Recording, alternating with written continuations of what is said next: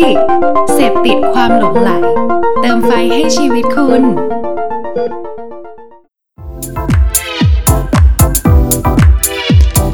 Level Up Podcast สวัสดีครับทุกคนกลับมาพบกันอีกครั้งนะครับ กับรายการเด e เลยว่าพอดแคสต์ครับ วันนี้นะครับ พวกเรา 3 คนเนาะ ทั้งผมพี่ทศแล้วก็โคกนะครับผมก็อยู่กันพร้อมหน้าเนาะไม่เหมือนเทปที่แล้วเนาะอยู่กันแค่2คนนะครับผมครับโคผกกลับมาแล้วโคกกลับมาแล้วนะครับพวกเรา3คนครับได้มีโอกาสได้พบกับ guest สุดพิเศษอีกครั้งหนึ่งนะครับอ่าใช่เทปนี้มี guest ละเทปนี้มี guest แล้วนะครับผมแต่เทปนี้ก็ยังไม่มีสปอนเซอร์นะครับ โอเคแล้วสนใจก็ทักมาได้นะครับ ซึ่งวันนี้นะครับ guest พิเศษของเราเนี่ย เป็นอยู่ในสายเกี่ยวกับเอ่อ human resource นะครับผม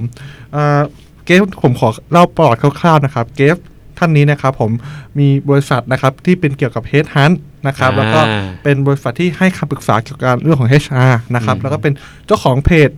ชื่อดัง3 0 0 0 0 0ไลค์ด้วยนะครับอืมอ่าตอนนี้นะครับ พวกเรา 3 คนกำลังพูดคุยกับพี่วี HR The Next Gen ครับ สวัสดีครับ สวัสดีครับพี่บีสวัสดีครับ สวัสดีทุกท่านครับ ครับ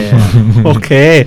ก็อ่าวันนี้นะครับ เราจะพูดเนาะเกี่ยวกับเรื่องของ HR นะครับก็อย่างที่ใช่ผมได้พูดเปิดน่าจะเป็นไท็อปิกที่ใช่ทางแฟน Level Up น่าจะสนใจใช่เผื่อว่าใครหลาย ๆ คนที่กำลังประสบปัญหาว่าฉันจะลาออกดีไหมอืมหรือว่าฉันจะกลับเข้ามาในวงการงานได้อีกครั้งหรือเปล่า อะไรเงี้ยก็ใช่ก็ครับก็ลองก็ลองมาดูความเห็นละกันนะครับใช่เพราะจริงๆเราพูดกันตรงๆเนาะ HR นี่มันถือว่าเป็นแบบอืมหน้าด่านแรกของการสมัครงานที่เราได้เจอกับบริษัทเลยนะใช่อืมใช่ แม้ว่าแม้ว่า มันมันตลกดีเนาะเวลาอืมเราจะสมัครงานเราจะเห็นพวกเขาเรียกอะไรนะ JD ก่อนเนาะอ่าอ่าว่าเอ้ยตำแหน่งนี้มันทำอะไรนั่นนี่ใช่นี่นู่นนะแต่สุดท้ายเนี่ย พอในคนแรกที่เราเข้ามาเจอเนี่ยอ่าหลังจากโอเปอเรเตอร์ที่บอกว่าอยู่ชั้นไหนแล้วเนี่ยครับผมเรามาเจอ HR ของคนแรใช่กอ่าแล้วแล้วหลายคนที่เคยลาออกนะครับอ่าก็จะเจอ HR อีกจะครั้เจงอหนึ่งบ่อยไปคนสุดท้ายเป็นคนที่ย้ายคงานนบ่อยเริ่มแล้วคนสุดท้ายเจอด้วยนะและครับสำคัญคือแล้วมักจะเป็นคนเดียวกันอ่าอ่าแต่แต่คำถามแรกต้องถามก่อนครับพี่บีครับครับ ตำแหน่ง HR ตอนเนี้ยอืมเขากระทบกระเทือนแค่ไหนครับ จากอืมอ่าสถานการณ์โควิดที่ผ่านมาครับ จริง ๆ มันค่อนข้างตอบยากเหมือนกันนะครับ ว่าครับตำแหน่ง HR มันกระทบมากน้อยแค่ไหน ในงาน HR ของของหลาย ๆ องค์กรเองเนี่อืยมหนึ่งบริษัท อาจจะมี HR อยู่แค่คนสองคนอืมอืมอ่าใช่บางบริษัทงานอาจจะมีหนักแน่นอน HR ที่หลากหลายอืมเยอะครับไปตามแบ่งไปตามยูนิตเลยเช่น HR คนหนึงทำรีค u ู t อย่างเดียวอืมอีกคนก็ทำเพโรอย่างเดียว อีกคนก็ไปทำเรื่องของการเทรนนิ่งอืมทำกิจกรรมจปก็มีนะอะไรอย่างเงี้ยนะครับ มันก็ครับหลากหลายไปในองค์กรอืมแต่ละองค์กรนะครับ แต่พี่ก็ต้องบอกอย่างนี้ว่าในทุกๆองค์กรในช่วงที่ผ่านมาเนี่ยทุกองค์กรพยายามจะลีนทั้งหมดอืมเพราะฉะนั้นในงาน HR เองบางอันบางส่วนที่เราบอกว่ามันเป็นส่วนเกินอะอื มอืมมันไม่จำเป็นอะอืมก็มีผลกระทบตัวนั้นด้วยเหมือนกัน แต่สุดท้ายแล้วหลาย ๆ องค์กรจะพยายามดึงเอา HR เอาไว้ก่อนอืมเพราะ HR จะต้องเป็นคนเอาทุกคนออกให้หมดก่อนเป็นคนแล้วสุดท้าย HR ก็ค่อยเป็นคนสุดท้ายในการที่จัดการทุกอย่างให้เรียบร้อยนะครับอันนี้ก็เป็นมันก็เป็นคอนเซปต์หนึ่งแต่จริง ๆ แล้วพี่ต้องบอกอย่างนี้ครับว่า ในความเข้าใจของพี่เองในการที่ทำงาน HR มานะครับพี่ต้องบอกว่า งาน HR เป็นงานที่สำคัญสำหรับทุกองค์กรอืมแต่ว่าตัวคนทำงาน HR เนี่ยสำคัญหรือไม่สำคัญขึ้นอยู่กับไซส์ขององค์กรครับขึ้นอยู่กับความจำเป็นที่ต้องมีคนที่ทำเฉพาะหน้าที่ HR อืมหรือไม่นะครับอืมเพราะว่าอย่างที่บอกว่างาน HR เองเนี่ย หลาย ๆ องค์กรเจ้าของก็เป็นคนมารีครู t เองอืมแล้วก็ส่งให้บัญชีเป็นคนจ่ายเงินเดือนอ่าครับนะครับ หน้าที่ในการดูแลพนักงานก็เป็นหน้าที่ของหัวหน้าของแต่ละทีมทำหน้าที่ตรงเนี้ยอืมได้เลยครับโดยที่ HR ไม่จำเป็นที่จะต้องมีตัวตนอยู่ในองค์กรอืมตัวนั้นน่ะด้วยอืมซ้ำนะครับนึกภาพให้เป็นแบบว่าร้านก๋วยเตี๋ยวนะอ่าฮะใช่อ่ามันก็ไม่จำเป็นต้องมี HR อยู่ในร้านนี้นะก็เป็นเจ้าของเป็นคนก็เป็นเจ้าของเป็นคนจะดูแลเป็นคนทุกอย่างนะครับแต่ปัญหาดังนั้นคือหน้าที่พี่พี่บีเขาเคยพูดไว้ว่า แต่ว่าไองานของ HR เนี่ยมันก็ควรจะต้องอยู่ในองค์กร อืมอืม ถูกต้องใช่ไหมครับ คืองานงานเพราะสุดท้ายแล้วเนี่ย คนยังเป็นองค์ประกอบที่สำคัญอะอือืมมสำหรับองค์กรอยู่ดีอืมคนเป็นเหมือน resource หนึ่งเป็น material หนึ่งสำหรับองค์กรเหมือนกับที่เราต้องหาวิธีการที่จะเอาเทคโนโลยีที่ดีที่สุดอะมาใช้ในองค์กรของเราอะอืมครับคนก็คือส่วนองค์ประกอบอันหนึ่งด้วยเหมือนกัน ดังนั้น ก็จะต้องมีคนหนึ่งที่ทำหน้าที่ในการที่จะ ไปหาไอ้ตัว resource ตัวเนี้ยมาอยู่ในองค์กรให้ได้ แล้วจะมีวิธีการ maintain มันยังไง ให้มันยังใช้งานได้ดีอยู่อืมให้มันยังสามารถที่จะผลิตของอะอืมให้เราได้อยู่อืมอันเนี้ยมันคือหน้าที่ของ HR นั่นแหละครับผมครับผมกลับไปตรงที่ในช่วงของสถานการณ์โควิดโควิดก่อนอีกทีใช่เพราะว่าตอนนี้อาจจะผ่านมาสักพักหนึ่งนะครับอือฮึอยากจะลอง ปรึกษาของทางพี่บีนิดนึงว่าครับตำแหน่ง HR อืมกับสถานการณ์โควิดโอเค เรารู้แล้วว่ามีเหตุผลหนึ่งที่เขายังเก็บเราไว้อยู่ครับก็เพราะว่าเราสามารถเป็นคนคอนเน็กกับใช่พนักงานที่คนออกได้ครับอยากรู้ว่ากระบวนการงานช่วงเนี้ยครับ มันเป็นยังไงบ้าง พี่บีมีประสบการณ์งานบ้างไหมครับ กระบวนการงานหมายถึงกระบวนหกามารยงานหมายถึงว่าในช่วงในช่วงโควิด ในเรื่องของการเอาคนครับออกเนี่ยอ๋ออย่างบางโอเคบริษัทเขาต้องลีนลงหรือว่าอืมอัพคือต้องบอกอย่างนี้ครับใช่ว่าโดยเอาเอาที่มันเป็นเป็น advanced conceptual ก่อนนะอืมว่า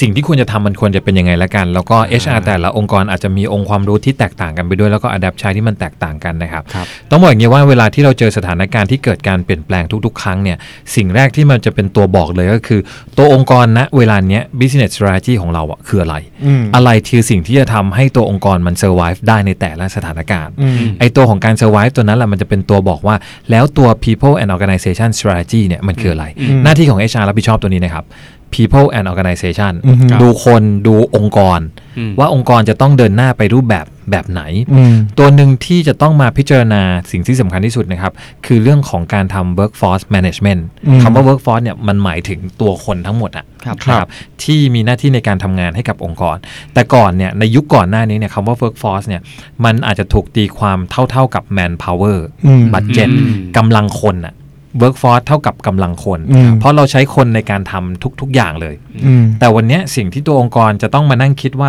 สมมุติ strategy ที่มันควรจะเป็นคือ lean คนอืมเอาคนให้ใช้แค่เฉพาะเท่าที่จำเป็นครับก็ต้องมานั่งคิดแล้วว่า แล้วคนที่ควรจะต้องอยู่ในองค์กรน่ะที่ไปโฟกัสเฉพาะสิ่งที่มันเป็น core business จริงอืมอืมๆควรจะมีคนจำนวนเท่าไหร่อืมหนึ่งคือจำนวนนะครับครับสองคือ competency อืมความรู้ความสามารถที่จะใช้อะมันคืออะไร แล้วเอามันมา cross กันอืม ถึงจะบอกได้ว่าจากเดิมเราเคยเคยมีคนร้อยคนมี skill แบบหนึ่งอืมวันเนี้ยขอใช้คนแค่50คนแต่ skill มันต้องเป็นคูณ2นะอืมแล้วเอาคนเนี้ยอยู่ในองค์กรให้ได้ นี่คือส่วนหนึ่งที่เป็น core business นะครับ อีกส่วนหนึ่งที่มันไม่ใช่ core business แนวโน้มที่จะมีความเป็นไปได้และ HR จะต้องเป็นคนบริหารจัดการเรื่องนี้นะครับ ก็คืองานที่อาจจะไม่ใช่ core business อีกต่อไป ส่งไปให้ outsource ทอืมำเพื่อที่จะทำอะไร Freelance ลด risk อืมอืมของตัวองค์กรอืมอืมอืม การที่มันเป็น outsource เนี่ยส่วนหนึ่งนะครับ เราผลักไปให้กับองค์กรอื่น หรือบริษัทอื่นที่เขามีความเป็นมืออาชีพในเรื่องนั้นอยู่แล้ว ครับ ตัวองค์กรวันเนี้ยทุกองค์กรในช่วงสถานการณ์โควิดสิ่งที่เราต้องทำในโควิดคืออืม survive มันให้ได้เร็วที่สุดอะเพราะฉะนั้นอืม speed และคุณภาพอะคือสิ่งที่สำคัญอืมดังนั้นมันเลยผลักกลับมาว่าเราอาจจะไม่ค่อยถ้าเราจำเป็นที่จะต้องพัฒนาคนอะอืมมันควรจะพัฒนาในฟังก์ชันที่เป็น core business เป็นหลักอืมส่วนฟังก์ชันที่อาจจะเป็นในสายในสาย support เนี่ยอืมถ้าเราไปเสียเวลาในการที่จะพัฒนามันอาจจะไม่คุ้มสู้ไปใช้มืออาชีพ ในแบบที่ไม่ต้องพัฒนาเลยเนี่ยมันอาจจะคุ้มกว่าใช่หรือไม่อืมช่วงแรกของการ invest มันอาจจะ เยอะหน่อยนะครับแต่ว่ามันจะคุ้มทุนน่ะได้เร็วกว่าอืมนะครับนี่คือแบ่งมาอีกส่วนหนึ่ง แต่อีก part หนึ่งที่มันจะเติมเข้ามา แล้วมันจะจะเป็น part ที่ไม่ได้ไปเติมในฝั่งที่เป็น outsource นะอืมไม่ได้ฝั่งที่เป็น support นะ ไปฝั่งใน core business สิ่งที่องค์กรจะต้องคิดนะตอนนี้คือ เทคโนโลยีและ AI ตัวไหนมันจะไปวิ่งแทน core business บางส่วนได้อ่าเพื่อให้สุดท้ายเนี่ยองค์กรเหลือคนแค่จำนวนเท่าที่เฉพาะที่จำเป็นคอคอจริงๆตัวคอจริงๆนะจริงๆเพราะคอบางส่วนเองก็จะมีงานบางส่วนที่ AI เทคโนโลยีเข้าไปใช้ได้อืมแล้วถ้าพูดถึงเรื่องของเทคโนโลยีในปัจจุบันเรื่องของ AI ในปัจจุบันนะครับตัว core business มีงานไหนที่มันเป็นงานที่ทำซ้ำๆซ้ำๆซ้ำอืมๆไม่ต้องใช้การ empathy ของคนอะอืม เข้าไปในนั้นอะครับไม่ต้องใช้คนที่จะต้องเอาใจใส่มัน งานนั้นมีแนวโน้มที่ AI จะเข้ามาทดแทนอืมแล้วองค์กรควรจะต้องใช้ตัวนั้น เพื่อที่จะเน้น 2 ตัว Speed แล้วก็ Quality อืมแต่ถ้าเมื่อไหร่ก็ตามองค์กรบอกว่า Speed และ Quality ไม่ใช่สิ่งที่เป็น Principle ขององค์กรคุณไม่ต้องสอนก็ได้ แต่พี่สามารถพูดได้เต็มที่เลยว่า ทุกองค์กร 2 ตัวเนี้ย คือพื้นฐานสำคัญมาก เราจะเอาชนะตลาดได้ยังไง ถ้าของเราไม่มี Quality อืมครับแต่ถ้าของเรามี Quality แต่ Speed เราไม่ดีอะอืมเราช้ากว่าคนอื่นคู่แข่งก็เอาไปกินหมดอืมเพราะฉะนั้น 2 ตัวนี้เลยเป็นที่มาว่าทำไมองค์กรถึงต้องเอาเทคโนโลยีและ AI มาช่วยในงานของคน เพราะคนมีแนวโน้มที่จะเกิด human error ได้อยู่เสมอครับอืมอันเนี้ยคืองานอันหนึ่งที่ HR จะต้องดีไซน์โอ้โหออกมาให้ได้ยากไหมครับรู้สึกตื่นดูเต้นกับงานดู HR ยิ่งใหญ่แล้ว แล้วดูมากแบบโอ้โหไม่เคยคิดมาก่อนเลยใช่ไหมว่า HR มันคืออย่างนี้มากใช่ครับอ่าอย่างอย่างที่พี่บอกนะครับ อันเนี้ยคือเป็น advanced conceptual ของงาน HR ที่ครับวันที่ HR จะต้องไปทำเหมือนอย่างที่บริษัทที่พี่จะต้องไปทำในฐานะของ consult เนี่ยอืมครับเนี่ยคือสิ่งที่ต้องไปทำให้เขาเห็นอ่าครับ แล้วนี่เราบอกเขาว่าเนี่ยคือสิ่งที่เป็นแผนที่คุณจะต้องทำครับคุณทำหรือไม่คุณจะไม่ทำอีกเรื่องหนึ่ง แต่เมื่อทำปั๊บมันก็จะมีมายส t ตนของมัน มีวิธีการในการ execute ของมัน อีกรูปแบบหนึ่งด้วยเหมือนกัน พอเราแบ่งได้แบบนี้ปั๊บมันจะชัดเจนว่าคนที่เรามีอยู่จะตอบสนองต่อตัวเป้าหมายขององค์กร ได้ชัดเจนมากขึ้นกว่าเดิม อืมอันนี้คือบทบาทหลักของ HR ที่ต้องหาวิธีในการ manage คนแบบเนี้ยครับอือฮึให้ได้นอกเหนือจากแค่ดูในเรื่องของการทำ recruit อันนี้อือฮึสิ่งที่เราเห็นกันเป็นประจำนะครัครับบหน้าที่ของ HR คือ recruit recruit recruit คนเข้ามาแล้วทำอะไรต่อออืมครับส่งต่อให้หัวหน้างานเขาอืมแล้วสิ่งที่เราทำหลังจากนั้นคือจ่ายเงินเดือนให้ครบอืมในทุกเดือนครับมีเทรนนิ่งกับเทรนให้เขา หลังจากนั้นก็หาวิธีการในการที่จะทำให้เขาอยู่องค์กรให้ยาวที่สุดครับเท่าที่จะทำได้นะครับ ไม่สร้างปัญหาให้กับองค์กร สุดท้ายที่ทำให้เขาก็คือ exit interview หรือทำเกษียณอายุให้เขาอ่าอันนั้นน่ะคือสิ่งที่เหมือนเป็นฉากหน้าที่คนเห็นว่างาน HR มันคือตัวเนี้ยใช่ครับมันเหมือนเป็น stage ที่ HR โชว์แต่พี่ที่พี่เล่าไปเมื่อกี้มันอยู่ behind the scene อืมทั้งหมดเลยใช่คือ วันนี้ทุกวันนี้ผมก็คงเข้าใจมากขึ้นแล้วแหละว่าก่อนว่าพวกพี่เขานั่งคำคลึกอะไรกันอยู่ตรงนั้นเออนะครับก่อนหน้านี้ไม่รู้มาก่อนเลยว่า HR จะมีการวาง strategy เบื้องหลังที่เยอะขนาดนี้อืมเพราะว่าที่พี่บีพูดมาครับผมก็เห็นแค่นั้นจริงแต่ต้องบอกว่าบางบางองค์กรนะครับหน้าที่ของ HR ที่องค์กรจ้างมาอืมอืมก็อยากจะให้ทำแค่ด้านหน้าอย่างเดียวอืมส่วนด้านหลังตรงเนี้ยเป็นหน้าที่ของ Top Management ในการทำทั้งหมดเลยใช่อย่างที่พี่บอกเนาะว่า งาน HR มันจำเป็นจริงๆเนี่ยคือ Management เขาทำเขาไม่ได้ให้ HR อืมเป็นคนทำก็ได้มีความเป็นไปได้เขาอาจจะมองว่าโอเค HR รับหน้าแค่หน้างานตัวเนี้ยไปอืมเหมือนเป็น AE อะอืมกับตัวพนักงานเนี่ยแค่นั้นพอครับแต่ส่วนที่มันเป็น strategy ที่เป็น people strategy องค์กรบอกว่าไม่จำเป็นต้องจ้างคนที่เป็น HR strategy มาผมทำเองอืมแต่ยังไงก็ตามเนี่ยคืองานในฟังก์ชันของ HR ๆครับครับพูดกันต่อเนาะมันเท่าเท่าที่ฟังแล้วก็คือว่าตอนเนี้ย HR เรารู้แล้วแหละว่า HR ที่เหมาะที่สม ที่ควรจะทำเนี่ยมันครับเป็นนะมันมีอะไรบ้างกรอบของคมันรับเป็นยังไง แต่ในความเป็นจริงแล้วเนี่ยครับในปัจจุบันเนี่ยหลายหลายบริษัทในประเทศไทยเนี่ย HR ถูก treat ว่าว่าว่าจะต้องทำงานอยู่ไม่กี่จ็อบอะไรอย่างเงี้ยอืมครับในฐานะของพนักงาน HR ที่ถ้าเกิดสมมุติเขาฟังอยู่อย่างเงี้ยครับเขาควรจะปรับตัวยังไง หรือเขาควรจะเริ่มต้นยังไงในการทำงาน เพราะว่าเท่าที่ทราบมาก็คือนอกจากจะไม่มีหลักสูตรในการสอนอืมแล้วด้วยเนี่ยครับอืมยังไงดีครับ คือ บอกงี้ก่อนครับ ขอแบ่งกรุ๊ปของ HR เป็น 2 ส่วนหลักๆเนาะครับผมจะมีองค์กรในประเทศไทยอยู่ไม่น้อยนะ ต้องบอกว่าไม่น้อยที่ตัวองค์กรเองมีทีม HR ที่แข็งแรงมากอือหือโดยเฉพาะองค์กรใหญ่อืมๆเขาจะทำเองอย่างที่สิ่งที่พี่บอกเมื่อกี้ไปทั้งหมดแล้วบอกว่าครับเนี่ยคือ 1 ใน 10 ที่เขาทำอืม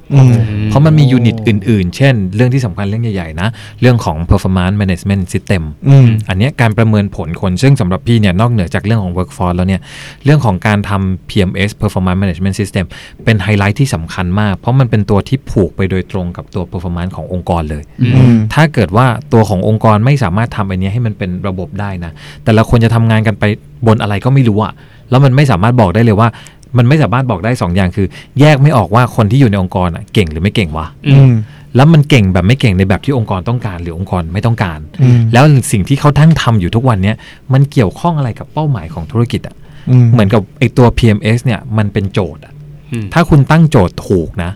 ทุกอย่างมันจะวิ่งไปหาโจทย์ ทุกคนจะแก้ปัญหาโจทย์ต่าง ๆ เพื่อให้สุดท้ายหาคำตอบของโจทย์ตัวนั้นให้ได้ครับแต่ถ้าคุณตั้งโจทย์ผิดมา แล้วบังเอิญคำตอบมันถูก อันนั้นคุณโคตรฟลุกเลยอืมอืมโอกาสฟลุกมีนะ มีอืมโอกาสที่จะเป็นไปได้นะ แต่คุณตั้งโจทย์ผิดแต่อะไรก็ไม่รู้ทำให้คุณวิ่งไปตรงนั้นได้อะอืมแต่ถ้าเกิดว่าคุณไม่ตั้งใจตั้งโจทย์ตั้งแต่แรกอะหรือไม่มีระบบในการตั้งโจทย์อะโอกาสในการผิดเพี้ยนอะมันจะเยอะมาก ดังนั้นมันจะมีองค์กรอยู่ส่วนหนึ่งที่มี HR ที่ strong อืม ที่ทำตัวนี้นะครับ ส่วน HR ที่ยังไม่ strong เท่าที่ควร หรือมีโอกาสได้ทำไม่ได้เยอะเท่าไหร่นะครับครับ สิ่งที่คุณจะต้องพัฒนาอย่างแรกเลยในมุมของอืม HR นะครับ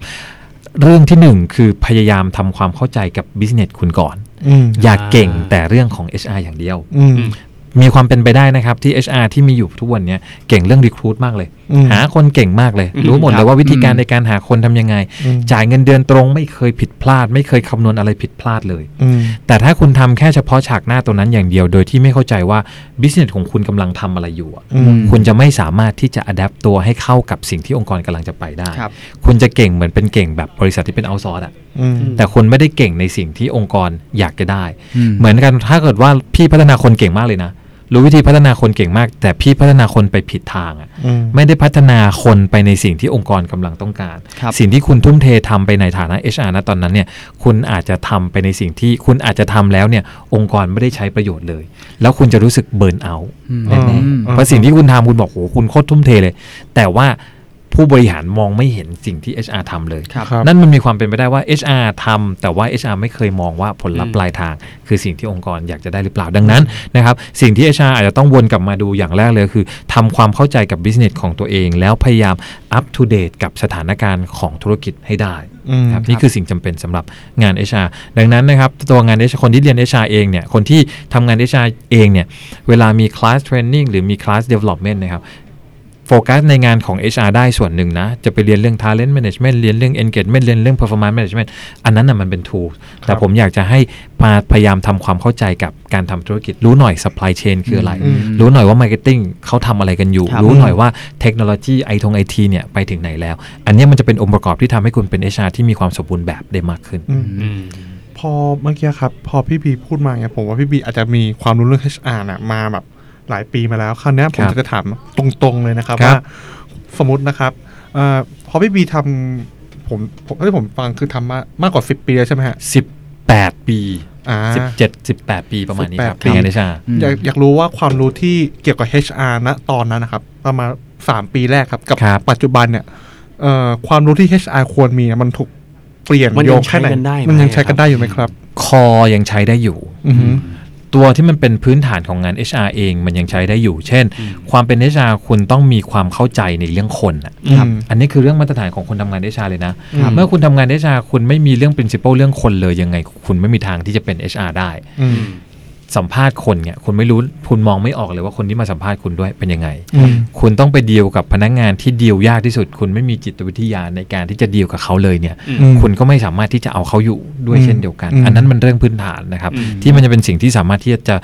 เป็นสิ่งที่สามารถที่จะเดินหน้าต่อไปได้ แต่ทีนี้ตัว tools ต่างๆที่ HR จะต้องทำตั้งแต่ recruit เรื่องการวาง career ของคน เรื่องของการทำ performance management system อันเนี้ยมันต้องกลับมาดูว่าวันเนี้ย มันมีอะไรเปลี่ยนแปลงไปบ้างในอืมตลอดระยะเวลาที่ผ่านมาอืมตัวพี่เองในเวลาแม้แต่เวลาที่จะวิเคราะห์สถานการณ์ เพื่อที่จะทำ strategy อะไรสักอย่าง พี่จะใช้หลักการ PACE PEST อืมเพื่อเช็คว่านะตอนนี้มีอะไรเปลี่ยนแปลง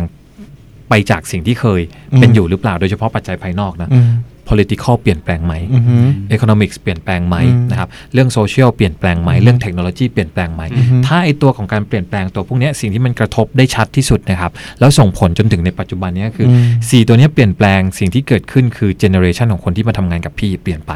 อืมพี่จะไม่สามารถใช้ tools แบบเดิมอืมในการที่จะทำงานได้ เดิมคนรุ่นก่อนอืมเรารักษาเขาไว้ด้วยการที่ให้เงินเกษียณอืมอืมบอกเขาว่าทำงานครบ 10 ปี เดี๋ยวคุณได้ทอง 5 บาทอืมอืมใช้วิธีการแบบเนี้ยสวัสดิการแบบเนี้ยไปใช้กับเด็กรุ่นใหม่ไม่มีเด็กคนไหนเขาอยู่หรอกใช่ใช่สิบบาทเองผมผมเห็นสิบบาทเองผมเห็นอยู่ผมเห็นอยู่เออสิบบาทเองถึงแม้วันนี้มันจะ บาทละสามหมื่นแล้วก็ตามแต่อ่าเราจะโอ้โหการที่เราต้องทนไปตั้ง10ปีเพื่อให้ได้เงิน3 0 0แสนไม่เอาอะ ไม่ใช่อะอืมนั้นมันก็ต้องปรับเปลี่ยนวิธีการ เพราะว่าคนที่เข้ามาอยู่ในองค์กรของเราอะมันเปลี่ยนแปลงไปตามสถานการณ์ครับเพราะฉะนั้นรูปแบบในการบริหารคนมันจะต้องเปลี่ยนแปลงไปตามซิ t u เ t ชันด้วยอืม HR จะต้องไหลไปตามกระแสครับ HR อืมจะไม่ไม่ไม่สแตติกอยู่กับครับที่อืมนะครับ จะต้องปรับไปตามสถานการณ์อืมอย่างนี้คือสนใจครับพี่บีถ้าเราอยู่ในสายของการตลาด การที่เรารู้เรื่องของทูเรื่องของการตลาดมันก็ไปครับสุดทาง แต่ครับกลายเป็นว่าพอมาฝั่งของ HR เรารู้ HR แค่60%แล้วเราก็รู้อย่างอื่นหมดเลยอืมเป็นภาพประมาณนี้ใช่ไหมครับพี่บี ใช่มคือการที่เรารู้รู้รอบข้างนะเพราะอย่างหนึ่งว่าอย่าลืมว่าเราในฐานะของคนทำงาน HR นะครับอืมอืมเราดูมันทุกฟังก์ชันเลยครับอืมแล้วถ้าเราไม่รู้ว่าฟังก์ชันนี้เขาทำอะไรบ้าง เราจะไปดูแลเขาได้ยังไง อันนี้อันที่หนึ่งอืมแล้วไอ้ตัววิธีการทำงานในปัจจุบันนี้นะครับ แต่เดิมเนี่ย HR อาจจะ purely HR เลยเข้าใจในเรื่องของ HR แต่วันเนี้ยมันต้องเอาหลักการวิชาอื่น ๆ มา adapt อืม ในการทำงานเรามากขึ้นกว่าเดิม เช่น พี่เองเนี่ยเอาเรื่องของ Marketing มาใช้ในงาน HR เยอะมากอืมดังนั้นพี่ก็ต้องรู้วิชา Marketing ให้มันเยอะอืมด้วยเช่นเดียวกันอืมพี่ต้องรู้ Inbound Marketing รู้เรื่องของ Content Marketing รู้ของเรื่องของ Digital Marketing อืมมาปรับใช้ในงาน HR ครับเรื่องของ Data ก็เหมือนกัน HR มี Data เยอะมาก แต่ถ้า HR ไม่สามารถที่จะ analyze data ได้เลยมหรือ forecast data ได้เลย เราไม่รู้เลยว่าแนวโน้มควรจะออกเมื่อไหร่อืมอืมเราจะทำยังไงครับถ้าเรารู้ล่วงหน้าจะทำยังไง แล้วเราไม่รู้เลยว่า performance แบบเนี้ยทำมาเรื่อยๆแบบเนี้ย เดี๋ยวพนักงานมันจะ performance drop แน่เลยในปีเนี้ยอืมถ้าเราไม่รู้ล่วงหน้าเราก็ไม่ไม่สามารถหา strategy ไปแก้ไขปัญหาตัวนั้นได้อืมดังนั้นความรู้พวกเนี้ยมันจะเป็นประโยชน์ที่จะทำให้ HR outstanding ได้มากขึ้นกว่าเดิม แล้ว keyword อันหนึ่งครับที่ HR อยากเป็นมากนะ คืออยากเป็น business partner กับ CEO อืมอืมอยากนั่งอยู่ข้างๆ CEO แต่ถ้า HR ยังทำแค่หน้าที่เหมือนเดิมอะอ่าถามอะไรก็ตอบไม่ได้ครับอ่าคุณไม่สามารถที่จะไปนั่งข้างๆ เขาอะได้แน่อืมซึ่งจริงๆมันเป็นเรื่องสำคัญ เพราะว่าเอ่อ หลาย ๆ บริษัทเนี่ย HR เนี่ยที่มีหน้าที่ถูกสอนหรือถูกใช้งานในเรื่องของการติดต่อรับสมัครคนอย่างเดียว ครับ แล้วพอวิธีการรับสมัครคนเดี๋ยวเนี้ยบางอย่างมันไม่ได้ work แล้วไง อืมเช่นเมื่อก่อนเราก็รับสมัครคนผ่านหน้าหนังสือพิมพ์อืมใช่เราก็มาใช้ผ่านเว็บ JobsDB ครับประมาณนั้นๆอ่าหรือ job แบบบอว่าร์ดต่างๆใช่ใช่แล้วแล้วเราพบว่าหลังๆนี่คือการที่แบบว่าเราสะกิดใครสักคนหนึ่งที่ใช้การได้แล้วแล้วชวนมาทำเนี่ย มันพบว่ามัน effective มาก effective กว่ากว่าด้วยซ้ำอืมนั่นนั่นนั่นนั่นมันยิ่งชัดนะว่า HR ควรจะต้องอัปเดต skill หรือการ looking for แบบมากกว่านี้ ต้องมีความเป็นสเกลมากกว่านี้มันต้องมันครับเลยเป็นคำถามเนี่ยครับผมอืมว่าคือเดี๋ยวนี้พออาการการปรับตัวของ HR นะครับผมเดี๋ยวนี้เวลาเรารับคนเข้ามานะครับครับ HR นะถูกคาดหวังยังไงบ้างครับ เราถูกคาดหวังให้รับคนที่ถูกต้องเข้ามาตั้งแต่ต้นอืมอืม พี่จะมี concept ของพี่อันหนึ่งที่เขาจะพูดอยู่เสมอว่าวันเนี้ยสิ่งที่ทำให้ service สิ่งที่ทำให้ธุรกิจมัน survive ได้เนี่ยคือ the right people ทุกทุกขั้นตอนเลยอืม right at first time อะครับอันเนี้ยคือ key ที่สำคัญ ที่มาของการที่เป็น right at first time ก็คือเรามีเวลาในการที่จะผิดพลาดอะได้น้อยลงอืมวันนี้เราอยู่ในโลก VUCA เราพูดเรื่อง VUCA มาเป็น 10 ปีแล้วอะอืมโลกมันเปลี่ยนแปลงเร็วมากเลยนะ ถ้ามัวแต่คิดว่าเอาคนที่แค่พอใช้ได้เข้ามา แล้วเดี๋ยวเรามา develop กันอืมคำถามอันที่หนึ่งเลย คุณคิดว่าคุณในฐานะขององค์กรคุณพัฒนาคนได้เก่งขนาดนั้นเลยเหรออืมทุกองค์กรพยายามที่จะมีการมี HRD เนี่ยส่วนหนึ่งนะครับ แต่เราก็ต้องถามตัวเองด้วยเหมือนกันว่า เราอะพัฒนาคนอื่นได้เก่งขนาดนั้นเลยเหรอขนาดที่เอาแค่คนแค่พอโซโซ เข้ามา แล้วก็คิดว่าจะปั้นเขาคือเป็นเทพได้อะอืมอืมอืมมันยากนะ และที่สำคัญอีกอันหนึ่งนะครับ การจะปั้นใครสักคนหนึ่งให้เก่งเนี่ยมันใช้เวลาคำถามคือ strategy รอเวลาหรือเปล่าอืม ทุกทุก strategy ทุกทุกเป้าหมายมันมีระยะเวลาของมันนะครับเราบอกว่าธุรกิจเราจะไปข้างหน้าเราจะไปขายต่างประเทศภายในระยะเวลา 2 ปี ใช้เวลาในการพัฒนาพนักอ่าพัฒนาภาษาอังกฤษพนักงาน 2 ปีครึ่งทันไหมครับอืมไม่ทัน มันไม่สอดคล้องกันอะอืมดังนั้น right at first time มันคือสิ่งที่จำเป็น นั้นสิ่งที่พนักงานที่ HR ถูกคาดหวังก็คือ เลือกคนที่ใช่ให้กับเราให้ได้มากที่สุด ตัวนี้มันเป็นที่มาอันหนึ่งที่บอกว่า HR มันต้องมี tool เพิ่มอะอืมอืมใช้วิธีการแต่แบบเดิมๆ ไปปล่อยใน job board แล้วฉันก็นั่งเฉยๆ ของฉันโอ้ไม่ทำอะไรเลยรอคนมาสมัครแบบนั้นไม่ได้สิ่งที่เป็นเครื่องมือ HR ที่มัน pop up ขึ้นมาในช่วงระยะหลังๆนะครับคือเรื่องของ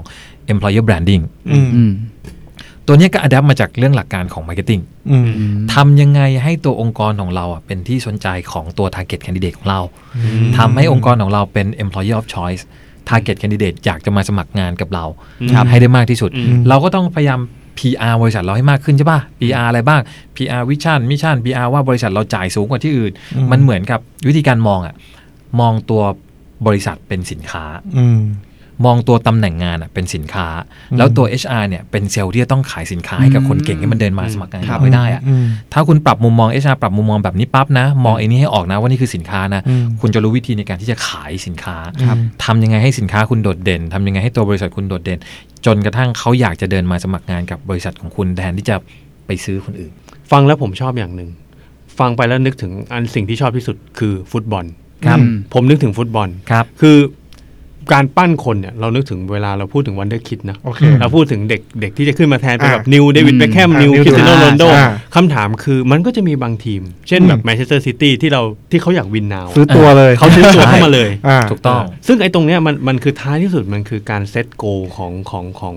ของแบรนด์เนอะอืมของของบริษัทนั้นเนอะอืมเราเรามองทีมฟุตบอลเป็นบริษัทนะอืมเราเราบอกเฮ้ยเราไม่เรามีงบไม่เยอะแปลว่า เราก็อาจจะคิดอยู่แล้วว่าเราตั้ง target ว่าเราคงประมาณ เอ้ย เราคงตั้งเป้าว่า เราคงได้ประมาณสักไม่ตกชั้นอ่าอะฉันยังใช่คงมีเวลาหนึ่งปีกับการที่จะอ่าปั้นเด็กอันนั้นฉันฉันอาจจะไม่ต้องซื้อนักฟุตบอลมากอืมฉันจะมีเวลาให้ใช่ท้ายที่สุดเรื่องพวกนี้มันสำคัญ เพราะว่าผมกลับไปก้อนเดิมที่พี่บีพูดแล้วผมชอบมากอืมคือเรื่องของการจ้างฟรีแลนซ์อืมคือต้องพูดอย่างหนึ่งคือสมัย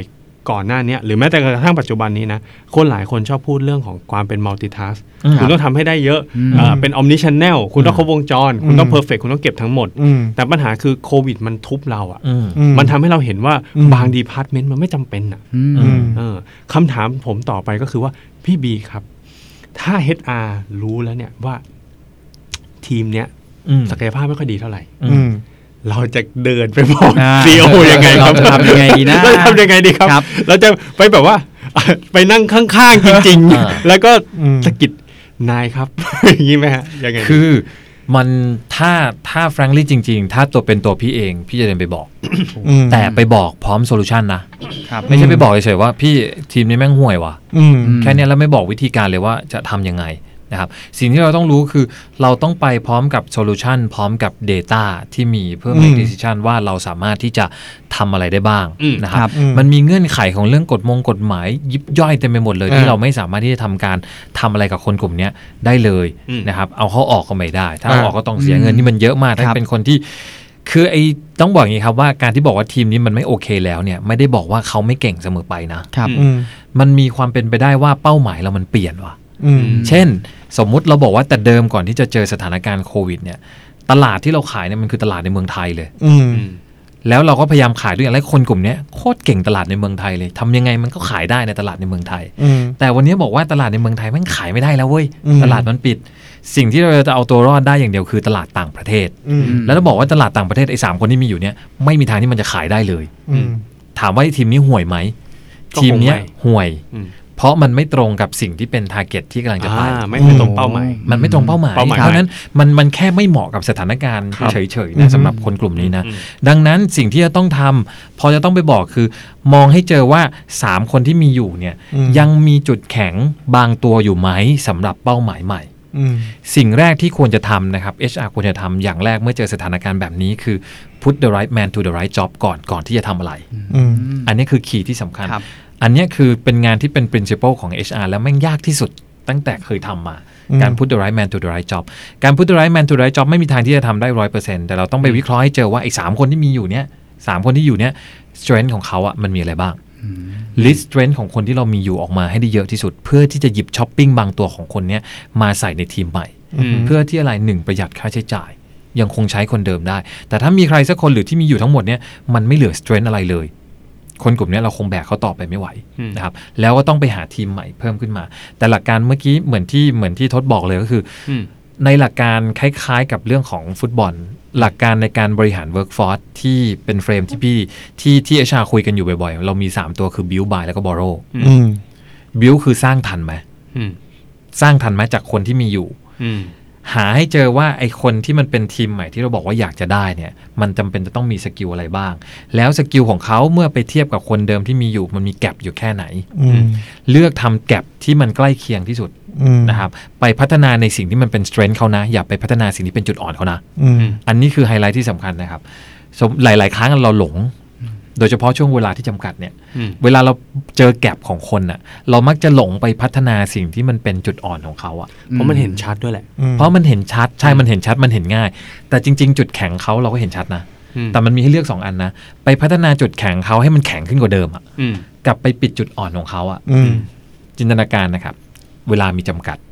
ถ้าตัวเราตัวเราเป็นคนที่ต้องถูกพัฒนานะ ถ้าเราได้เรียนรู้ในสิ่งที่เราเก่งอยู่แล้วถนัดอยู่แล้ว แล้วทำให้เราเก่งได้มากกว่าเดิมอะอืมอืมเราอะจะมีอินสปิเรชันในการที่จะเรียนถูกไหมครับอืมอืมแต่ถ้าเกิดว่าเราถูกกดให้มาเรียนในสิ่งที่แม่งกูก็จุดอ่อนเรื่องนี้อยู่แล้วอือะมโคตรไม่ไม่โอเคเลยสำหรับภาษาอังกฤษ แล้วพี่ให้ผมมาเรียนอยู่นั่นแหละ แล้วระยะเวลามันก็มีจำกัดอืม performance ยังไงมันก็ไม่ออกอืมไอตัวที่มันเป็นจุดอ่อนแบบเนี้ย คุณควรจะไปใช้ buy แทนไหมอืมหรือ borrow ไหมอืม ยืมตัวเลยยืมตัวนักเตะมาเล่นชั่วคราวอืมยืมตัวนักเตะจะไปจ้างเอาซอร์สมาทำเอามืออาชีพทำเฉพาะชั่วคราว แล้วเอาคนของเราอะไปปลักอินกับเขา ให้เขาช่วยถ่ายทอดสิ่งที่เขาทำมา แล้วหลังจากที่เขาหลุดไปแล้วปั๊บเอาทำไอตัว KM ทำ knowledge management ตัวเนี้ยครับ เป็นตัวช่วยที่หลังจากที่เขาไม่อยู่แล้วอะเราสามารถที่จะ continue ต่อได้อืมอันเนี้ยคือ workforce solution ครับที่พี่จะเดินไปคุยกับ CEO ว่าคุณต้องทำอะไรอืมโอ้โหจริงจริงพอจริงๆคือเรื่องอืมพวกนี้เนี่ยมันเป็นอะไรที่หลาย ๆ บริษัทเนี่ย บางบางแบรนด์ก็เลือกที่จะทำนะ อย่างเช่น การที่อะอย่างแบบการทำเป็น partner ร่วมกันอืมเพื่อเป็นการหยิบยืนความรู้ของอีกฝั่งหนึ่งอืมเพื่อให้เรา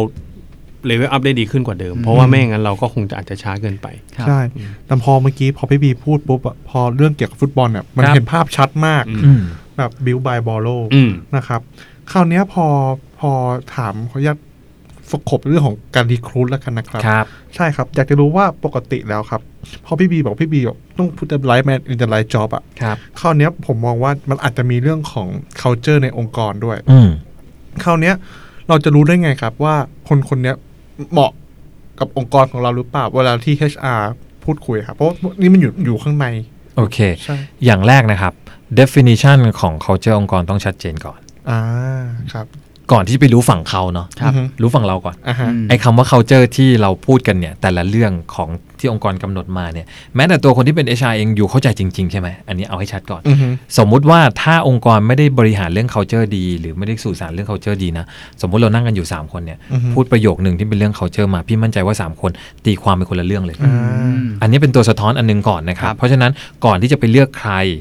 คุณต้อง define อืม สิ่งที่เป็น culture ของคุณออกมาเป็นพฤติกรรมที่ชัดเจนก่อนว่า culture แบบนี้มีค่าเท่ากับพฤติกรรมแบบนี้นะ คือสิ่งที่เราอยากจะได้ แล้วเราค่อยเอาตัวเนี้ยมาเป็นตัวที่ตั้งคำถามกับทางเขาอือฮึวิธีการในการตั้งคำถามที่ดีสำหรับการถามเรื่องพฤติกรรมนะครับ ให้ใช้วิธีการข้อที่หนึ่งเลยเนี่ยคือสังเกต วิธีการสังเกตก็ไม่ใช่วิธีการถามเขาตรงๆด้วย ว่าคุณมีพฤติกรรมแบบนี้ไหมเคยทำแบบนี้ไหมเขาอาจจะไม่ วิธีการถามที่ถูกต้อง ไม่ถูกต้องดีกว่า วิธีการถามที่ดีดีกว่า ที่เหมาะสมที่มันน่าจะเป็นตัวช่วยได้นะครับ ให้เขาเล่าเป็นสตอรี่อืมแล้วเราจับอาการ ลองถามอะไรก็ได้ของเขาสักอย่างหนึ่งมาที่มันเกี่ยวข้องกับคล้ายๆ กับพฤติกรรมเหล่านั้น เช่น ในสมัยในสมัยที่เป็นนักศึกษาอยู่ มีกิจกรรมตัวไหน ที่เป็นกิจกรรมที่รู้สึกว่าเราภูมิใจมาก อืมครับแล้วให้เข้าให้เขาให้เขาไม่แค่แค่เล่าแค่ topic อย่างเดียว ให้เล่าเป็น story มาอืม แล้วถามถึงพฤติกรรมตอนถามตอนนั้นว่าเขาอะในซิ t u เอชันนั้นอะเขาทำอะไรอืมแล้วเขาเจอสถานการณ์แบบไหน สถานการณ์ที่ที่มันเป็น fail แล้วคุณจัดการยังไงทำอะไรกับมันไอ้ตัวเนี้ยมันจะเป็นตัวค่อยๆ บอกพฤติกรรมบางอย่างของเขาออกมาว่า ในสถานการณ์ของการทำงานจริง ๆ อยู่ร่วมกันกับคนอื่นจริง ๆ เนี่ยอืมคุณทำอะไรลงไป ในข้อนั้นบ้าง หลักการที่ดีของการถามแบบนี้นะครับ มันคือการถามย้อนไปในอดีตอืม ถ้าเวลาที่เราถามย้อนไปในอดีต ถ้าคนที่ทำเรื่องนั้นจริง ๆ เขาจะตอบได้ค่อนข้าง smooth อาจจะมีความตื่นเต้นบ้างนะครับแต่ถ้าเกิดว่าเป็นการถาม future ถามอนาคตนะอืมคนที่จะตอบได้ดีคือคนที่มันพูดเก่งอืมมาได้เป็นฉากฉากฉากฉากฉากเลยนะเพราะว่ามันไม่เคยเกิดขึ้นไงอืมพูดอะไรก็ได้ไงครับ แต่ถ้าเกิดว่าถามไปในอดีต ถ้าเขาไม่เคยทำถึงจะเป็นคนพูดเก่งก็ตาม มันจะมีบางอาการที่จะแสดงออกให้เราเห็นอ่ามีมีความรั่วบางอย่างให้เราเห็นอึกอักมีอึกอักเล็กหรือๆหรือน้อยๆหรือต่อให้ตอบเล่าเล่าถูกเราก็สามารถจับสังเกตได้ง่ายกว่าอืมเพราะว่าใช่บางเรื่องมัน เราเรามันรู้นี่ว่าไม่จริงอ่าขัดมันขัดแย้งกัน เราเล่ามาขัดแย้งกันเฉยเลยอ่าเพราะเขาไม่ได้เคยทำเรื่องเหล่านั้นน่ะครับด้วยตัวของเขาเอง แล้วให้เขาเล่าเป็น situation base บอกโรของเขา อะไรคือสิ่งที่มันเป็น positive อะไรคือสิ่งที่เมื่อเขาเจอปัญหา แล้วตอนนั้นเขาแก้ปัญหาด้วยวิธีการแบบไหนตัวนั้นแหละครับเป็นตัวบอกเรา อย่าลืมว่า culture เนี่ยมันเท่ากับพฤติกรรมนะครับวัฒนธรรมเกิดจากพฤติกรรมของทุกๆ คนที่ทำเหมือนเหมือนๆกัน ซ้ำๆกัน จนกลายเป็นพฤติกรรมขององค์กร ดังนั้น ถามหาให้เจอว่าตั้งแต่ตอนกำหนด culture เลยเนี่ยบอกให้ชัดว่าพฤติกรรมแบบไหนคือสิ่งที่เราอยากจะได้จากเขาเพราะพี่ยกตัวอย่างเช่น องค์กรพี่พี่อยากได้คนที่เป็น fighter นี่คือ culture ในองค์กรพี่ครับอืมคุณมีความ fighter แค่ไหน เราก็อ่าย้อนถามเลยว่าเจอสถานการณ์อะไรบ้าง เจอเหตุการณ์แบบไหน แล้วไอเหตุการณ์แบบนั้นพอมันเจอปัญหาคุณทำยังไง เพื่อลองดูว่าเขามีวิธีการ fight ไปให้ถึงสุดท้ายผลลัพธ์ที่เขาต้องการยังไงบ้าง หรือพี่ต้องการคนที่ work smart play hard ถึงเวลาทำงานต้องทำเต็มที่นะแต่เวลาเล่นมันต้องเล่นเต็มที่นะอืมเราก็หาวิธีการในการถามว่าคุณมีบุคลิกแบบเนี้ยได้หรือเปล่า เพราะถ้าคนเข้ามาบุคลิกแบบนี้ปั๊บสามารถที่จะ plug in เข้ากับคนในองค์กรอะอืมได้ง่ายแน่นอน แต่ถ้าอ่าคนมาปั๊บอาจจะซีเรียสมากทำงานอย่างเดียวเลย ไม่สนุกสนานเลย มันก็อาจจะเขาก็เองอาจจะไม่สามารถอยู่กับคนอื่น ๆ ได้ง่าย มันก็อาจจะกลายเป็นเป็นอาจจะเรียกอะไรอะอาจจะเบิร์นเอาได้ง่ายขึ้นกว่าเดิม เพราะอยู่ในสังคมที่มันแตกต่างอืมถามต่อครับสนใจ เรารู้ว่าเรา เบสชอยของเราอะคืออะไรครับ แต่ปัญหาคือว่าเวลาเราสัมภาษณ์คนเนี่ย บางทีไม่เต็มร้อยอะเราจะทำยังไงกับคนที่แบบมามาแบบไม่เต็มร้อยครับ คือหมายถึงว่า อันเนี้ยเราเราเราอยากได้จากเขานะอันครันี้บแบบเราเราอยากได้คนแบบว่าโอเคแบบ play hard work hard อย่างเงี้ยครับเฮ้ยเขาเขาเขามีอะแต่เขามีไม่ครบ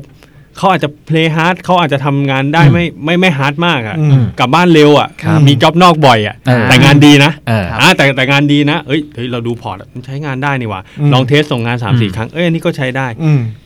เราจะเราจะมีคอมมิชเมนต์กับเขายังไงดีครับ นี่คือที่มาหรือของการเราที่องค์กรต้องมี probation ไงอืม เพราะว่าการสัมภาษณ์ในแค่ระยะเวลาอันสั้นอะมันไม่สามารถที่จะบอกคนได้ทั้งร้อยเปอร์เซ็นต์ครับอืมแน่ ๆ อยู่แล้ว มันเป็นที่มาว่าควรมันถึงเป็นที่มาว่าควรจะต้องมี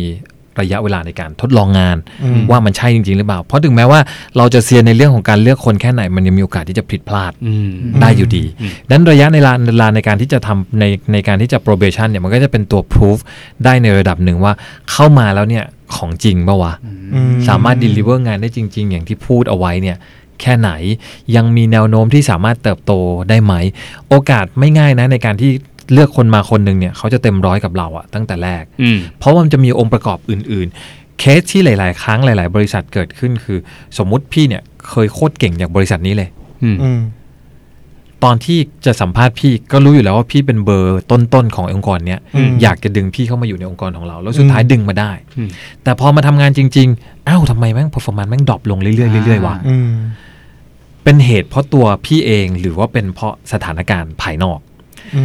เมื่อมันอยู่คนละ condition กัน บริษัทเดิม condition ที่แวดล้อมเขาเป็นแบบหนึ่งเขามาอยู่ใน condition ขององค์กรของเรา c u เจอร์อีกแบบหนึ่งไปเลย หัวหน้าก็คนละคนกันเนี่ยอืมมันมีมันมันส่งผลกระทบต่อ performance โดยตรงของคนนั้นด้วยเหมือนกันนะอืมอืมดังนั้นไอ้ตัวเนี้ยก็ต้องมาแกะให้เจอเหมือนกันว่าเมื่อถึงถึงแม้ว่าเขาจะเก่งมาจากที่อื่น มาอยู่ที่เนี่ยไม่มีอะไรบอกได้ร้อยเปอร์เซ็นต์ว่าคุณจะเก่งได้จริง ๆ เท่าเดิมอืมหรือเปล่า มันอาจจะเก่งน้อยกว่าเดิม อาจจะเก่งมากกว่าเดิมก็ได้ หรืออาจจะเก่งแค่เท่าเดิมก็ได้อืมสิ่งที่ต้องวิเคราะห์คือ เมื่อเขามาอยู่ทำงานปั๊บอะไรที่มันเป็นปัจจัยภายนอกบ้าง เช่น มาทำงานที่นี่ระยะเวลาในการปรับตัวมีให้เยอะแค่ไหนอืมวิธีการสั่งงานของที่เนี่ยเป็นยังไงนะครับอืมสั่งวันนี้เอาเมื่อวานหรือเปล่านะครับอืมหรือว่าสั่งวันนี้เอาตอนนี้เลยครับนะครับสั่งวันนี้เอาพรุ่งนี้ยังพอรอดแต่สั่งวันนี้เอาเมื่อวานยังไงมันก็ไม่รอดอยู่ดีอย่างเงี้ยอืม นะครับเรื่องของข้อมงข้อมูลเทคโนโลยีที่เขาใช้ที่นี่ใช้กับที่เดิมใช้มันเหมือนกันหรือเปล่าอืมตัวนี้มันส่งผลกระทบหมดต่อ performance ที่มันจะออกมา อีกอันหนึงเป็น insight ละความเครียดความกังวลความกลัวความเชื่ออะไรของเขาอืมในตัวเขาซึ่งต้องใช้การสังเกต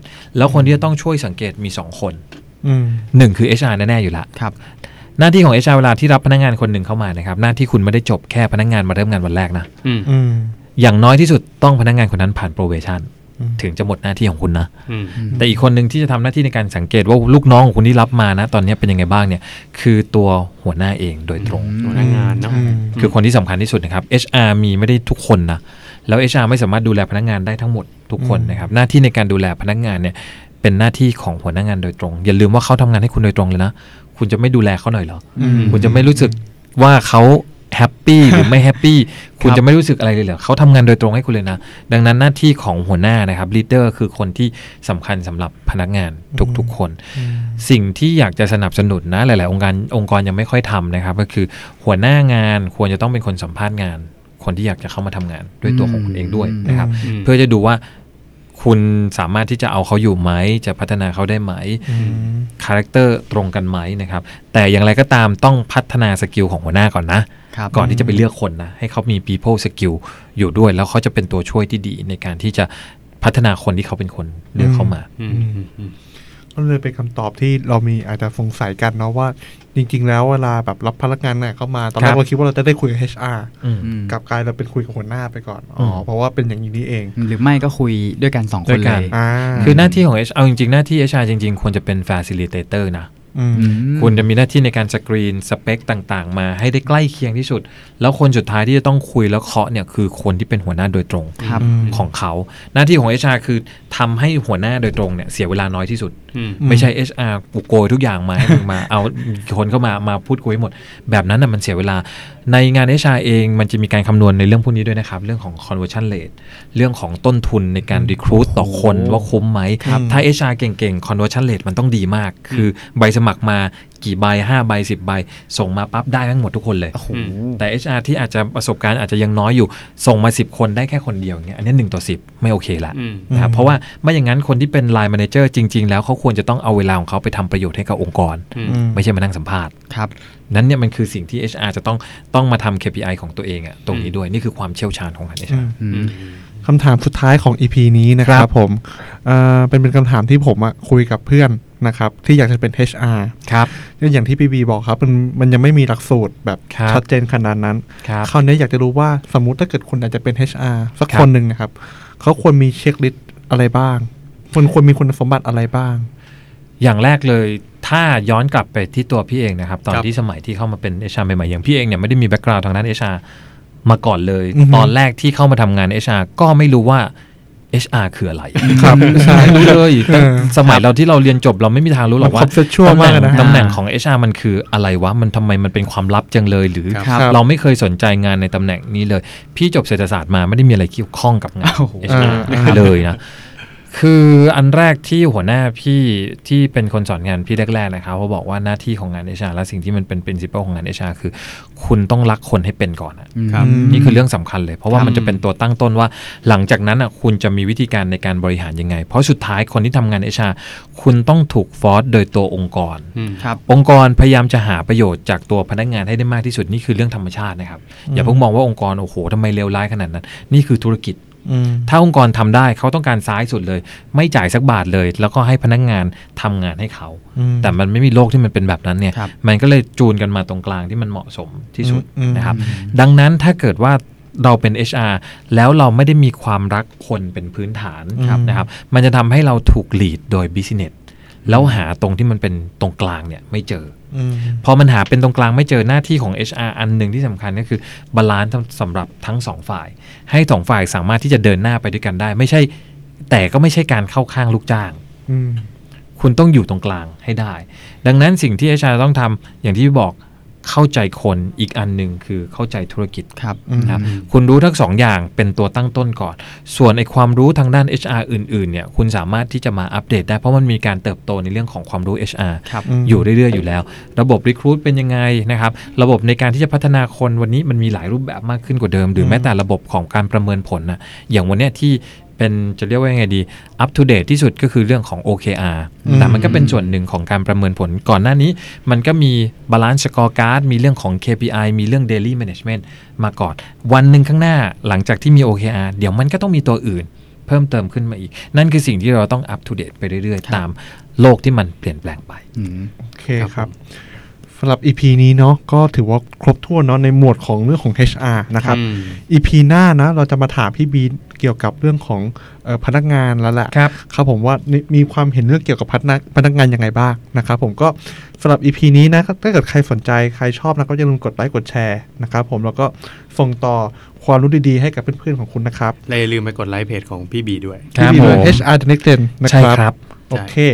ก็เอ่อสำหรับ EP นี้ขอขอบคุณทุกท่านนะครับ ที่เสียเอ่อสละเวลาเข้ามาฟังกันนะครับผมแล้วก็พบกันใหม่สัปดาห์หน้าสวัสดีครับ สวัสดีครับครับ